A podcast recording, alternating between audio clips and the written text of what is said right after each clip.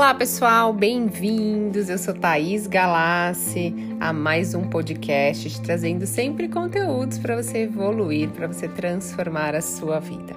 Se você não é inscrito, se inscreva e compartilhe com outras pessoas. E o tema de hoje é Seja mais esperto que o diabo. Então eu fiz um, um, um, um resumo do meu ponto de vista, de qual a lição principal do livro Seja Mais Esperto que o Diabo, que é um dos meus livros preferidos também.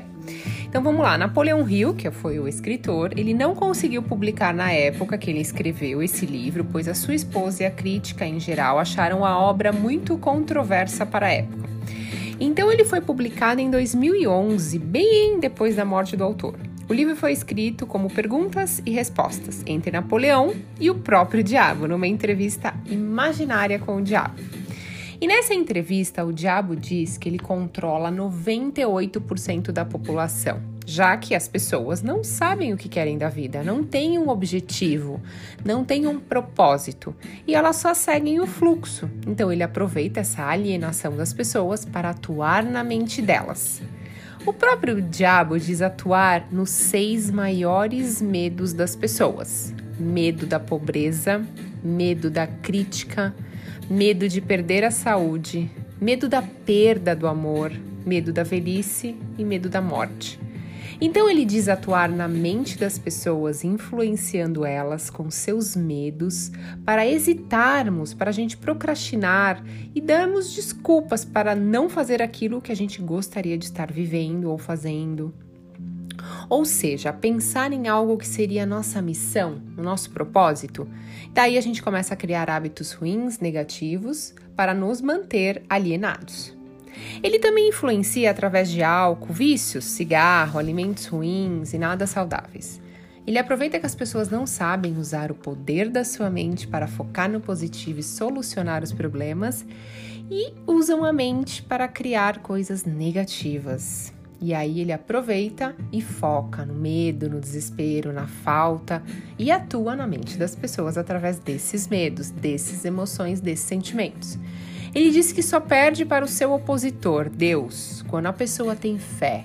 Quando a pessoa tem um propósito, uma missão de vida, uma motivação, é disciplinada e principalmente ela pensa, ela não deixa a vida levar ela.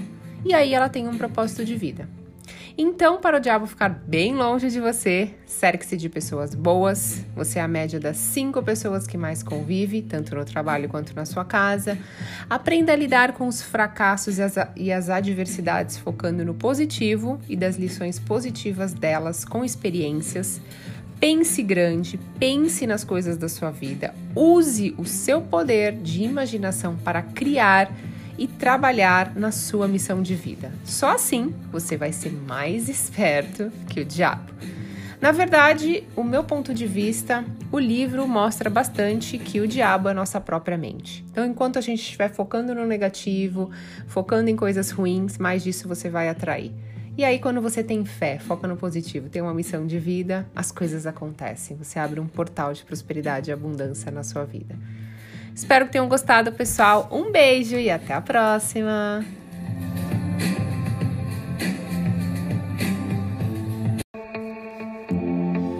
Olá pessoal, bem-vindos. Eu sou Thaís Galassi a mais um podcast trazendo sempre conteúdos para você evoluir, para você transformar a sua vida. Se você não é inscrito, se inscreva e compartilhe com outras pessoas. E o tema de hoje é Seja mais esperto que o diabo. Então eu fiz um, um, um, um resumo do meu ponto de vista de qual a lição principal do livro Seja Mais Esperto que o Diabo, que é um dos meus livros preferidos também. Então vamos lá, Napoleão Hill, que foi o escritor, ele não conseguiu publicar na época que ele escreveu esse livro, pois a sua esposa e a crítica em geral acharam a obra muito controversa para a época. Então ele foi publicado em 2011, bem depois da morte do autor. O livro foi escrito como perguntas e respostas entre Napoleão e o próprio diabo, numa entrevista imaginária com o diabo. E nessa entrevista, o diabo diz que ele controla 98% da população, já que as pessoas não sabem o que querem da vida, não têm um objetivo, não têm um propósito e elas só seguem o fluxo. Então ele aproveita essa alienação das pessoas para atuar na mente delas. O próprio diabo diz atuar nos seis maiores medos das pessoas: medo da pobreza, medo da crítica, medo de perder a saúde, medo da perda do amor, medo da velhice e medo da morte.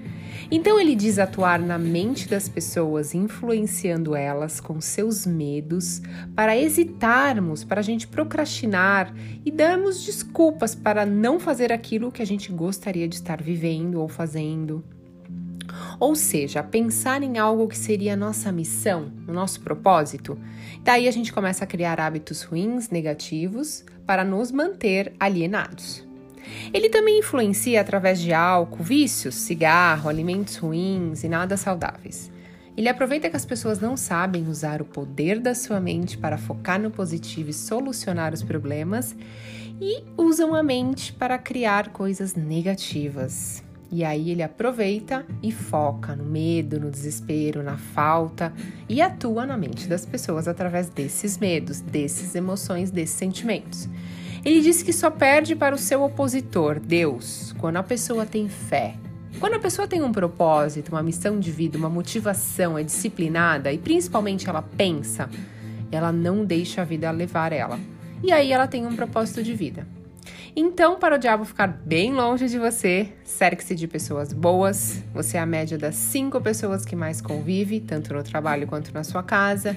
Aprenda a lidar com os fracassos e as, e as adversidades, focando no positivo e das lições positivas delas com experiências.